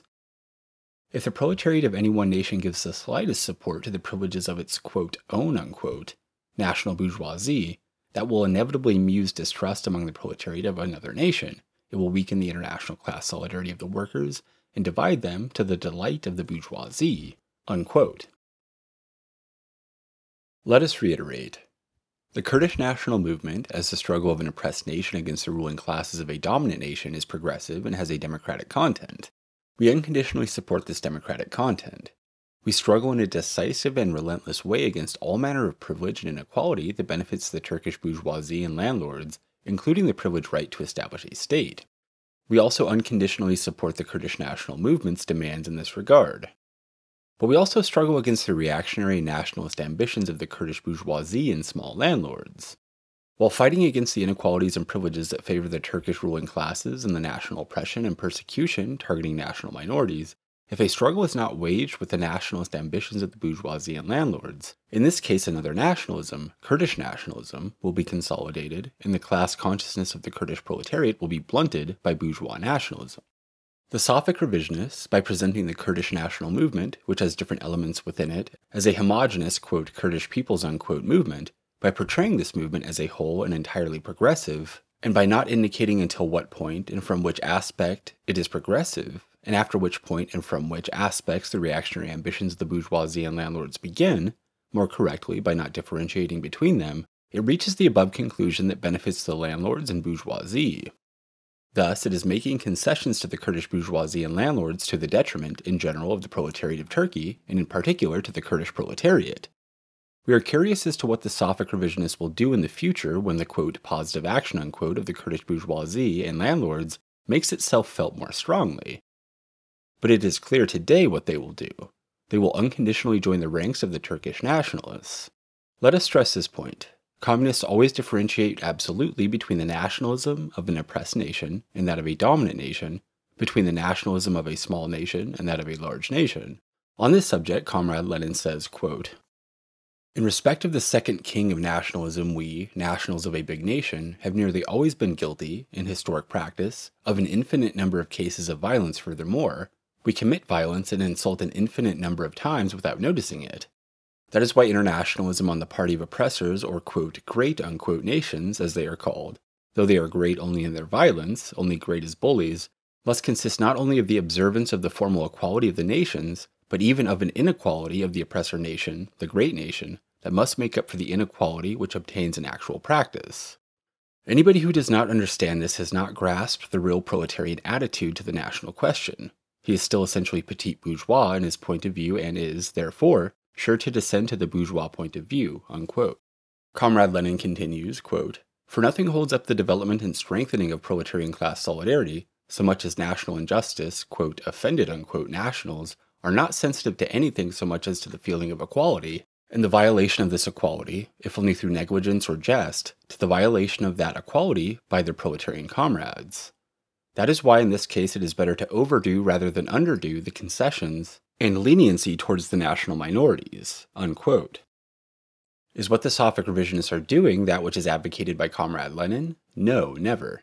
The Safak revisionists are today basically following a Turkish nationalist line, defending the privileges of the Turkish ruling classes.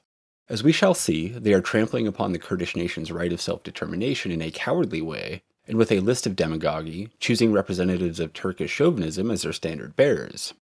What they are doing is something that is entirely different from that advocated by Comrade Lenin. On the one hand, they follow a dominant nation nationalist line, on the other, they are erasing the line between Kurdish workers and toilers and the Kurdish bourgeoisie and landlords, taking a place with the standpoint of the Kurdish bourgeoisie and landlords. This is not going to the extreme in making concessions and behaving tolerantly towards national minorities against dominant nation nationalism. It is supporting the nationalist ambitions of the exploiting classes of the minority nation in regards to the dominant nation nationalist against the workers and toilers of the minority nation. Another point the Safak revisionists state that the quote, Kurdish people unquote, are struggling quote, against the policy of severe national oppression and assimilation for democratic rights, the equality of nationalities, and for self determination. Unquote. For the Kurdish people, the struggle for self determination means the Kurdish people are struggling to establish a democratic popular administration by overthrowing the ruling classes, for the people can only determine their own future by carrying out a revolution. To state that the Kurdish people are struggling for a revolution in an article dealing with the national question really necessitates a nimble brain. If the Kurdish nation is being alluded to, then what the Safak revisionists are saying is the Kurdish nation is waging a struggle for secession, for in today's conditions of forced unity, the Kurdish people struggling for self determination, take note, it is not the right for self determination, only implies a struggle for secession. We have stated before that the general tendency of every national movement is towards the formation of states with national integrity, that these states best meet the needs of material production and the needs of capitalism, and that the most powerful economic factors work in this way. The general tendency of the Kurdish national movement, too, is certainly towards the establishment of a state with national integrity. But the general tendency is one thing, and the concrete demands formalized by a national movement are another. Concrete demands do not disregard this general tendency, and every national movement will opt for this general tendency, that is, establishing a separate state as a concrete goal. There are numerous factors that influence this situation. Power relations at the state level and on the international level, the interests of the bourgeoisie and landlords of different nationalities within the country, the character of national oppression, tactical concerns, etc. All these factors determine the concrete objectives formulated by a national movement. For this reason, while the general tendency of national movement is towards the formation of states with national integrity, the concrete demands formulated by national movements vary greatly. Let us listen to Comrade Stalin. Quote, the content of the national movement, of course, cannot everywhere be the same. It is wholly determined by the diverse demands made by the movement. In Ireland, the movement bears an agrarian character, in Bohemia, it bears a quote, language unquote character. In one place, the demand is for civil equality and religious freedom, in another, for the nation's quote, own unquote officials or its own diet. Unquote. The Kurdish national movement in Turkey has yet to openly formulate a demand for secession. The demands that the Kurdish national movement have formulated today are freedom for the reading, writing, and speaking of Kurdish, radio broadcasts in Kurdish, the removal of obstacles that prevent the free dissemination of, quote, national culture, unquote, in reality the culture of the Kurdish bourgeoisie and landlords, an end to the policy of assimilation, schools offering instruction in Kurdish, the recognition of the right to self determination, etc. The various reasons we have cited above prevent the Kurdish national movement openly formulating a demand for secession. To state that not the Kurdish people, but the quote, Kurdish nation is struggling for self determination, unquote, is for this reason, at least for the present, incorrect. While saying this, we are not ignoring the strong desire to secede that exists among the Kurdish bourgeoisie and small landlords. However, we are saying that this wish has not reached the stage of becoming an open demand of the national movement. Today, for instance, the national movement in Northern Ireland has openly formulated a demand for secession. And in the past, the Kurdish national movement emerged with a demand for secession, etc. Because today the Kurdish national movement has not openly formulated secession does not mean it will not do so in the future.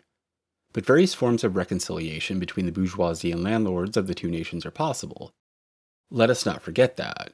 In Iraq, the Barzani movement has been content to accept partial autonomy. Moreover, while one wing of the Kurdish national movement advocates secession, another wing may oppose it. For these reasons, let us not jump the gun. 12. Let us not deny the influence of dominant nation nationalism on Turkish workers and peasants. The Safak revisionists say that, quote, all Turkey's workers and peasants support the Kurdish people's struggle against the policy of national oppression and assimilation, struggle for democratic rights, equality of nationalities, and self determination, unquote. The concrete reality here has been sacrificed to fancy phrases. First, let us correct this mistake. Apart from all Turkey's workers and peasants, even Turkey's class conscious proletariat will not unconditionally support the struggle for self determination. It will only support secession in a concrete situation when it is appropriate to the interests of the struggle waged by the proletariat for socialism. If it is not, then it will respect the Kurdish nation's desire for secession and accept it, but will not actively support it. We shall return to this point later. On the other hand, we cannot claim that, quote, all the workers and peasants of Turkey, unquote, support today all the most just and progressive demands of the Kurdish nation. This is merely something that is desired, but is unfortunately not true. The consciousness of Turkish workers and peasants has been extensively and negatively affected by the nationalist ideology of the Turkish ruling classes. Dominant nation nationalism has even negatively influenced the views of the most progressive proletarian elements, let alone the peasantry. That is, it is a specific task of Turkish communists to dismantle Turkish nationalism and to cleanse the workers and peasants of all manner of the remnants of bourgeois nationalism. All determinations that lead to neglect or underestimation of the importance of this task are only harmful from the standpoint of the class struggle. What Comrade Lenin said for Russia has the same validity for us. Quote, Even now, and probably for a fairly long time to come, proletarian democracy must reckon with the nationalism of the great Russian peasants, not with the object of making concessions to it, but in order to combat it. Unquote. The Safak revisionists do not take this reality into account and cause the communist movement to forget its task of waging a struggle with Turkish nationalism. 13. A people's right to self determination, a nation's right to self determination. The Safak revisionists have distorted the most fundamental principles of Marxism Leninism regarding the national question and rendered them incomprehensible. They have distorted the tenet of, quote, nation's right of self determination, unquote, into a quote, people's right of self determination, unquote. These are two entirely different things. Firstly, a people's overthrowing of the reactionary classes in power, seizing authority and dominating the state, means, in short, to carry out a revolution, whereas the latter means for a nation to have the right to establish a separate state.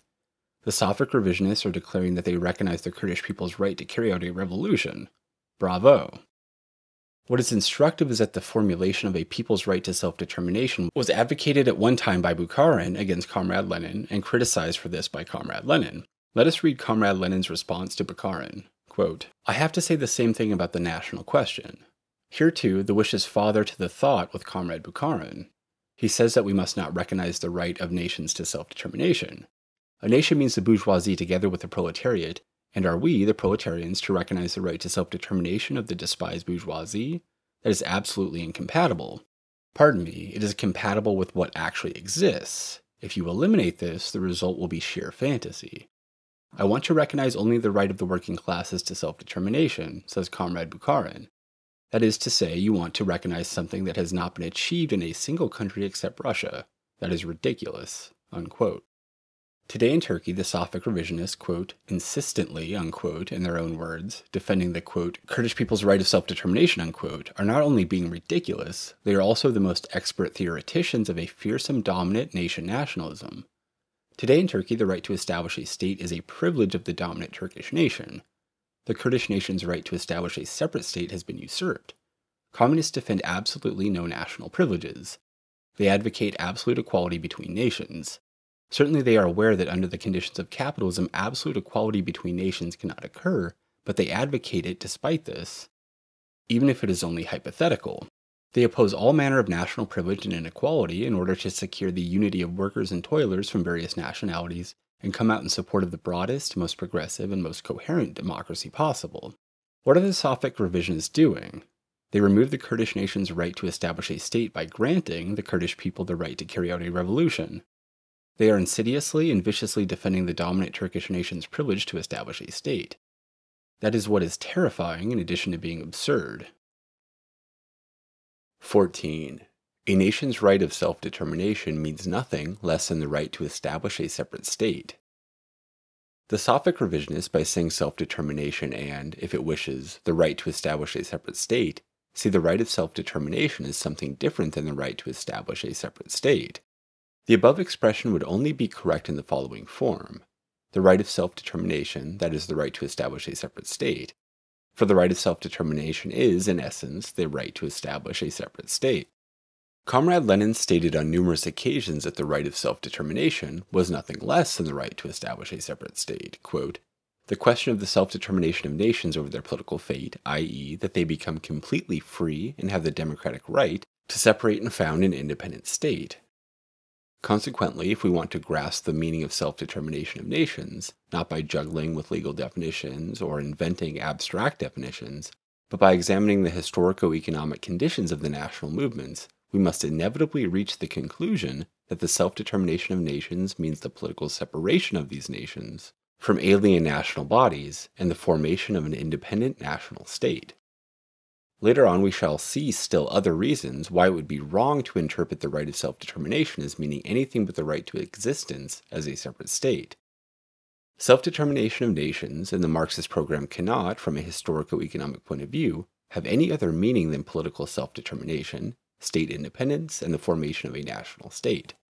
Self determination of nations has been understood to mean precisely political self determination, the right to form an independent national state. To accuse those who support freedom of self determination, i.e., freedom to secede, of encouraging separatism, is as foolish and hypocritical as accusing those who advocate freedom of divorce of encouraging the destruction of family ties. Just as in bourgeois society, the defenders of privilege and corruption, on which bourgeois marriage rests, oppose freedom of divorce, so in the capitalist state, repudiation of the right to self determination, i.e., the right of nations to secede, means nothing more than the defensive privileges of the dominant nation and police methods of administration, to the detriment of democratic methods. Social Democrats would be deviating from proletarian policy and subordinating the workers to the policy of the bourgeoisie if, if they were to repudiate the right of nations to self determination, i.e., the right of an oppressed nation to secede. Let us state first of all that however meager the Russian social democratic literature on the rights of nations to self determination may be, it nevertheless shows clearly that this right has always been understood to mean the right to secession. The reader will see that at the Second Congress of the Party, which adopted the program, it was unanimously understood that self determination meant only the right to secession. As far as the theory of Marxism in general is concerned, the question of the right to self determination presents no difficulty. No one can seriously question the London Resolution of 1896 or the fact that self determination implies only the right to secede.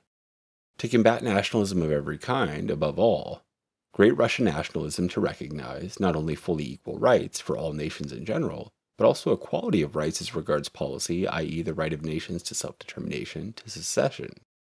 This article has been set up when I received number 3 of Nasha Rabochaya Gazeta, in which Mr. V.I. Kosovsky writes the following about the recognition of the right of all nations to self determination. Taken mechanically from the resolution of the First Congress of the Party, 1898, which in turn had borrowed it from the decisions of international socialist congresses, it was given, as is evident from the debate, the same meaning at the 1903 Congress as was ascribed to it by the Socialist International, i.e., political self determination, the self determination of nations in the field of political independence, Thus, the formula, national self determination, which implies the right to territorial separation, does not in any way affect the question of how national relations within a given state organism should be regulated for nationalities that cannot or have no desire to leave the existing state. It is evident from this that Mr. V.I. Kosovsky has seen the minutes of the Second Congress of 1903 and understands perfectly well the real and only meaning of the term self determination. Unquote. What is the meaning of continuing to put concepts in confusion, despite these undisputably clear statements of Lenin? Rendering Marxist literature incomprehensible and messing it up requires great talent. On the one hand, a nation's right of self determination is being turned into a people's right of self determination in the twinkle of an eye. We have seen that a people's self determination means nothing apart from a people carrying out a revolution, for a people gaining the right to establish a separate state is only possible through overthrowing reactionaries. On the other hand, the right of self determination is deemed to be something apart from the right to establish a separate state. If we apply the real meaning of the Safak revisionist concepts, they are saying the following Quote, Our movement declares that it recognizes the Kurdish people's right to revolution and, if it wishes, to establish a separate state. Unquote. Thus, we have the wonderful solution a Marxist Leninist movement has brought to the national question. It is clear that this solution means nothing less than defending the dominant Turkish nation's existing privilege to establish a state. 15. Self determination, right of self determination. Self determination and the right of self determination are different things. Self determination means secession to establish a separate state. However, the right of self determination means, as we have indicated above, the right of secession, the right to establish a separate state. What communists defend in all circumstances unconditionally is the right of self determination, that is, the right to establish a separate state. The right to self determination should never be confused with self determination, or in other words, the right to establish a separate state, with establishing a separate state. Communists in all circumstances defend the former while they defend the latter, dependent on conditions. Although communists uphold the first under all circumstances, the communist movement, in Comrade Lenin's words, quote, must decide the latter question exclusively on its own merits in each particular case, in the conformity with the interests of social development as a whole and with the interests of the proletarian class struggle for socialism. Unquote. Comrade Lenin compares nations' right of self determination to the right of divorce. While the right of divorce is unconditionally defended in all circumstances, a personal question of divorce, as is known, is defended in certain conditions, while in others it isn't. In the same way that a family union is a forced union without recognition of the right of divorce, without recognition of the right of self determination, the unity of nationalities is also a forced unity. It is not a unity based on reciprocal trust and will. It is a rotten unity based on reciprocal enmity and coercion. Communists cannot defend such a union. They wish and advocate for a sound unity based on reciprocal trust and friendship willingly entered into. Again, communists in general prefer to be organized in large states to being organizing in numerous states, as large states founded in a broad area possess more advantageous conditions in regards to the class struggle, large scale production, and the construction of socialism. However, communists absolutely oppose the organization of large states based on oppression and coercion of nationalities, as we have mentioned above. Unity between nationalities must be a unity based on free will and reciprocal trust. The duty of unconditionally defending the nation's right of self determination stems from this. And what is the attitude of the Safak revisionists regarding this important matter or principle? To advocate the people's right to carry out a revolution and to trample upon nations' right of self determination. Furthermore, by saying the Kurdish people's right of self determination cannot be separated from the land revolution struggle based on the impoverished peasantry and the struggle against imperialism, they are attaching conditions to the right of self determination. Do not forget that this nonsensical sentence is the solution the Safak revisionists have brought to the national question. The revisionists, after criticism, were forced to substitute the word liberation for the right of self determination, but this is and has been no obstruction to continuing to defend dominant nation nationalism on the national question. The Safak revisionists say, quote, Our movement works for the determination of the Kurdish people's destiny in the interests of the Kurdish workers and peasants, unquote. From whichever perspective you look, it is a sentence full of errors. Let us repeat once again, first and foremost, it should be the Kurdish nation, not the Kurdish people, as the question of Kurdish people's self determination is not related to the national question, and is something with no connection to the subject we are discussing. Also, if the Kurdish people determine their own future, it will certainly be in the interests of the Kurdish workers and peasants. It would not be possible to be otherwise, as a people determining its own future means a people establishing its own revolutionary state. A people will found its own revolutionary state, that is, determine its own destiny, and this might not be in the interest of the workers and peasants. This is utter nonsense. The determination of the Kurdish people's destiny is mentioned. This expression is more erroneous from another viewpoint. Rather than the determination of its destiny, it should be they themselves determining their own destiny.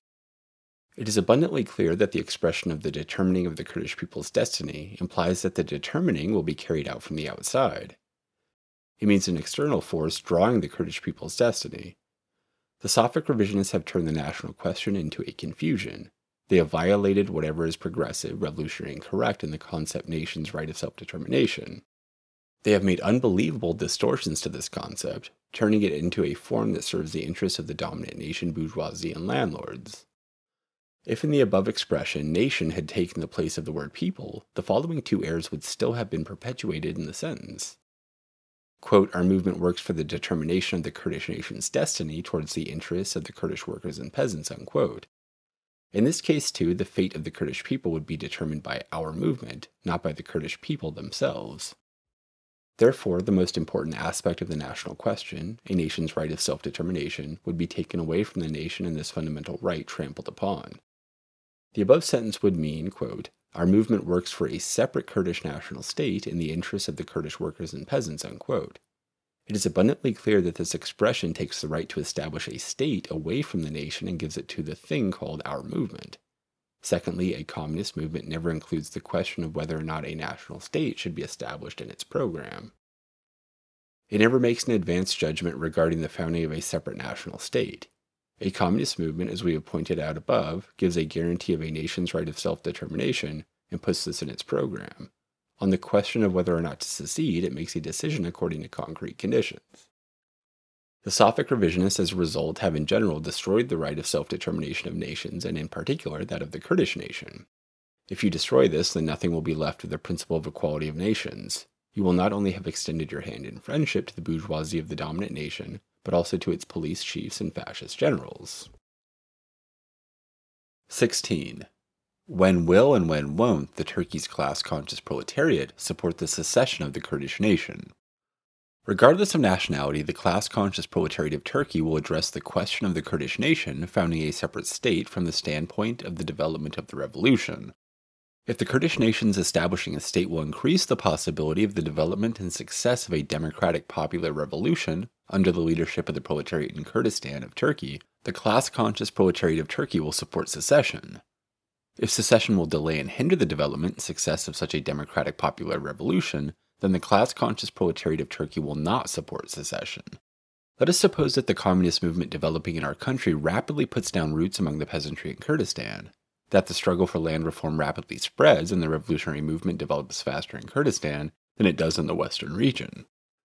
Under these conditions, the Kurdish region remaining within the borders of Turkey will only lead to the hobbling of the revolution by obstructions set up by the state of the dominant Turkish nation's bourgeoisie and landlords. Or let us assume that red political administrations have emerged in various areas of the Kurdish region and that the revolution in the west is developing more slowly. Under these conditions, again, the Turkish ruling classes and their state suppression would delay and hinder the development of the revolution in the east, in this case, the secession of the East would speed up and strengthen the development of the revolution. This would also add momentum to the revolution in both West and East, and certainly positively affect the development of the revolution in other countries in the Middle East. In such a situation, the class conscious proletariat of Turkey, regardless of nationality, would want and advocate for the secession of the Kurdish nation and for the rapidly developing revolution in Kurdistan to attain the possibility of progressing at a faster rate. On the other hand, if the revolution in Turkey's other regions were to develop at a more rapid rate than in the Kurdish region, and if the secession of Kurdistan were to slow the development of the revolution in this region and consolidate the dominance of feudal lords, sheiks, mullahs, etc., and if the revolutionary struggle in the East were to be weakened by being deprived of Western support, then in this case the class conscious proletariat of Turkey, regardless of nationality, would not support secession. If after the success of the revolution in Turkey, a movement for secession under the leadership of the Kurdish bourgeoisie began, the proletariat of Turkey would not support secession, etc.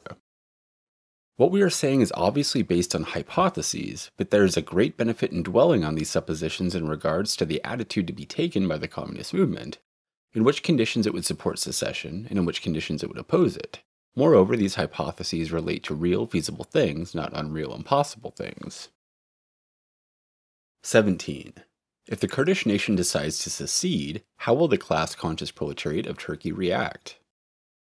In the event of secession, two situations are possible. First, as mentioned above, in the event of secession favorably affecting the development of the revolution, then it is a simple matter. The proletariat of Turkey would definitely advocate for and support secession. Second, in the event of a negative effect of secession on the development of the revolution, if in such a situation the Kurdish nation wished to secede, what would the class conscious proletariat of Turkey do? The answer given by the Safak revisionists to this question in verbal discussions is this to prevent secession by all means, including force. The answer our movement gives to the same question communists would absolutely reject the use of force in such a situation.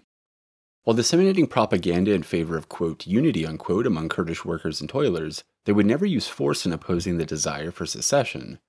To recognize nations' right of self determination means to never oppose when a nation wishes to exercise this right, that is, to secede. Communists will entirely and absolutely leave the decision as to whether the Kurdish nation founds a separate state to the Kurdish nation itself. If the Kurdish nation wishes, it will establish a separate state. If it doesn't, it won't. It is the Kurdish nation that will make this decision, not others.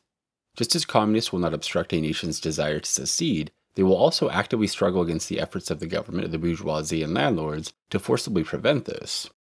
They will also struggle against all manner of external intervention. If the Kurdish proletariat and toilers were aware that secession would undermine the revolution, they would do all they could to ensure unity. Even if they were not aware, no one has the right to intervene externally on their behalf. External intervention, the use of force, obstructing the desire for secession on whatever grounds, are all in violation of the right of self determination of nations. Such a violation would sabotage the unity of workers and toilers, shake their confidence in each other, stoke national enmity, and in the long term do great harm to the cause of the proletariat as a result. After the revolution succeeded in the Soviet Union, the Bolsheviks unhesitatingly agreed to the secession of the Finns at their request, December 31, 1917. If the Finnish people hadn't wanted to secede, and if Finland had organized as a People's Republic in the USSR, this, of course, would have been better, but the Finnish nation wanted to secede. In this situation, it was necessary to either agree to secession or to adopt a harmful policy of suppressing the aspiration by force. The Bolsheviks agreed to secession, not placing the smallest obstacle in the way of the desire for secession. That attitude was to the benefit of both the Finnish people and the revolution in the Soviet Union. That attitude consolidated the trust of the Finnish workers and peasants in the Soviet proletariat. In the years of 1918 through 1920, when the Civil War continued in the Soviet Union, the imperialist plans to attack the Soviet Union through Finland met with the resistance of the Finnish people. If the secession of the Finnish nation had been prevented despite their wish to do so, that attitude would have only created a deep rooted hostility between the peoples of the two countries. At Smolny, Comrade Lenin said, quote, I very well recall the scene when, at Smolny, I handed the act to Svinhufvud, which in Russian means pighead, the representative of the Finnish bourgeoisie, who played the part of a hangman. He amiably shook my hand, we exchanged compliments, how unpleasant that was. But it had to be done, because at that time the bourgeoisie were deceiving the people, were deceiving the working people by alleging that the Muscovites, the chauvinists, the great Russians, wanted to crush the Finns. It had to be done. Unquote. Comrade Lenin's attitude on the Finnish question is a thoroughly instructive example. The attitude of the Safak revisionists is diametrically opposite to that of Comrade Lenin. Our attitude is in complete accordance with that of Comrade Lenin. 18. Divisiveness Demagogy the Safak revisionists say, quote, Our movement struggles against the ruling classes of every nationality that is hostile to the revolutionary unity and fraternity of the Turkish and Kurdish people, and their divisive policy, unquote. Their term, quote, divisive policy, unquote, has been borrowed from the political dictionary of the chauvinistic nationalists and feudalists of the Turkish ruling classes. The ruling classes attach the label of divisive to everyone who opposes their nationalist policies. They not only call Kurds who wish to secede, but also all those who defend the right of secession or oppose national oppression to this or that degree, divisive. The meaning of divisiveness in Turkey is the division of territory, the division of the state's unity and its integrity. In this sense, to say that the ruling classes and, even while being a little more progressive politically, the middle bourgeoisie, who openly extend one hand to democracy and the other from behind to the ruling classes, are divisive is absurd. What divisiveness? They are merciless enemies of divisiveness. Morning to night, they curse divisiveness. They are in favor of the state's unity and opposed to the division of its territorial integrity at any price. That is, they are in favor of forcibly keeping the Kurdish nation and other minority nationalities within the borders of Turkey. Whereas communists are opposed to such a unity, communists defend the union of workers and toilers from all nationalities. When it is in the interest of the revolution, they defend non separation of territories and organization in a single state, and even when defending this, their fundamental goal is the unity of workers and toilers. When it is not in the interest of the revolution, they advocate the division of territory in the state and secession. The slogans unity of territory or unity of the state are slogans of the bourgeoisie and landlords of the dominant nation. Communists have to distinguish with firm lines between their slogan, the unity of workers and toilers from all nationalities, and the slogan unity of territory and state. To attack divisiveness with the language of the bourgeoisie and landlords of the dominant nation, instead of taking the above position, will only confuse minds and make it easier for the Turkish ruling classes. You cannot oppose national injustice in a frighteningly demagogic manner, saying, quote, they are the real divisive ones, unquote, attributing a meaning to the concept of divisiveness that in reality does not exist. People still remember how in the newspaper Worker Peasant, among a load of such demagogy and sophistry, under the headline Who is Divisive, the Kurdish nation's right to secession was ruined, and how the ruling class's slogan of unity of state and territory was insidiously supported. The Safak revisionists in reality defend the unity of territory in the state in an indirect way by attacking the divisive policy with the vocabulary of the ruling classes, that is, they adopt the official view of the state. The slogan of the class conscious proletariat, regardless of nationality, is this Complete equality of rights for all nations, the right of nations to self determination, the unity of the workers and oppressed people of all nations. 19. Safak revisionism makes M. Kemal and Inonu's dominant nation nationalism a cornerstone. The Safak revisionists approve of the national oppression inflicted on the Kurdish nation and other minority nationalities in history. They applaud the fact that M. Kemal said, quote, In Turkey there are Turks and Kurds, unquote, they greet fervently the fact that at Lausanne, Ismet Inonu said, quote, I am the representative of the Turks and Kurds, unquote, and base their own views on this. It is as if they are saying to the Turkish ruling classes, quote, Look, Ataturk and Inonu recognize the existence of the Kurds. This is what we are doing. What is there to be angry about this? Unquote.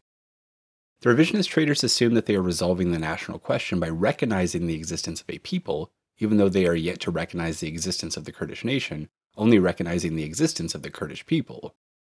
On the national question, communists defend the absolute equality of all nationalities and languages and oppose all manner of inequality and privilege between nationalities and languages. On the subject of forming a state, they want the equality of nationalities too. The unconditional advocating of the right of nations to self determination stems from this, whereas the bourgeoisie wanted every opportunity and equality in favor of its own nationality, it wants privilege and tramples on the natural rights of other nationalities, etc. The bourgeoisie of the dominant nation may recognize the existence of other nations and even grant some rights to them when obliged to do so, such as the Arab bourgeoisie in Iraq, but at every opportunity they will trample on these rights and wish to oppress other nationalities. It is not the recognition or non recognition of the existence of minority nationalities that separates communists from the bourgeoisie. And anyway, M. Kemal, by discussing the existence of the Kurds in a bogus manner, at the Sivas Congress, when central authority did not exist or had entirely collapsed, wanted in reality to prevent a possible separatist movement of the Kurdish nation. He wanted to ensure that they would accept the yoke of the Turkish bourgeoisie and landlords. The whole of M. Kemal's life is full of examples of oppression and persecution of the Kurdish nation and other minority nationalities. If there is someone in Turkey whose support cannot be secured, that person is M. Kemal. Furthermore, the nationalism that needs to be struggled with first and foremost in Turkey is M. Kemal's nationalism, which is dominant nation nationalism. Inonu's claim to be the representative of the Kurds at Lausanne was also an open attack on the Kurdish nation's right of self determination. A despicable determining of the Kurdish nation's destiny from outside, the cunning to include the regions where the Kurdish nation lives within the borders of Turkey, that is, of the field of domination of the Turkish bourgeoisie and landlords, through haggling with imperialists and the most ferocious manifestation of Turkish nationalism. This is what the revisionist traders use as a basis for their ideas. 20. A summary of the Safak revisionist thesis regarding the national question. The Safak revisionists ignore the national oppression of other minority nationalities and languages. The Safak revisionists do not see the Kurdish movement as a national movement. They evaluate it as a quote, popular unquote movement that merely opposes national oppression. Just as they are unable to distinguish between the class movement and the national movement of the Kurdish people, they also do not distinguish between the general democratic content of the Kurdish national movement, opposing oppression and persecution, and its backward content strengthening Kurdish nationalism, thereby erasing the difference between the Kurdish bourgeoisie and landlords and the Kurdish proletariat and toilers. The Safak revisionists mistakenly analyzed the profound economic and political reasons for the national oppression and persecution implemented against the Kurdish nation by the Turkish ruling classes, they portray national oppression and class oppression, and national contradiction and class contradiction as one and the same.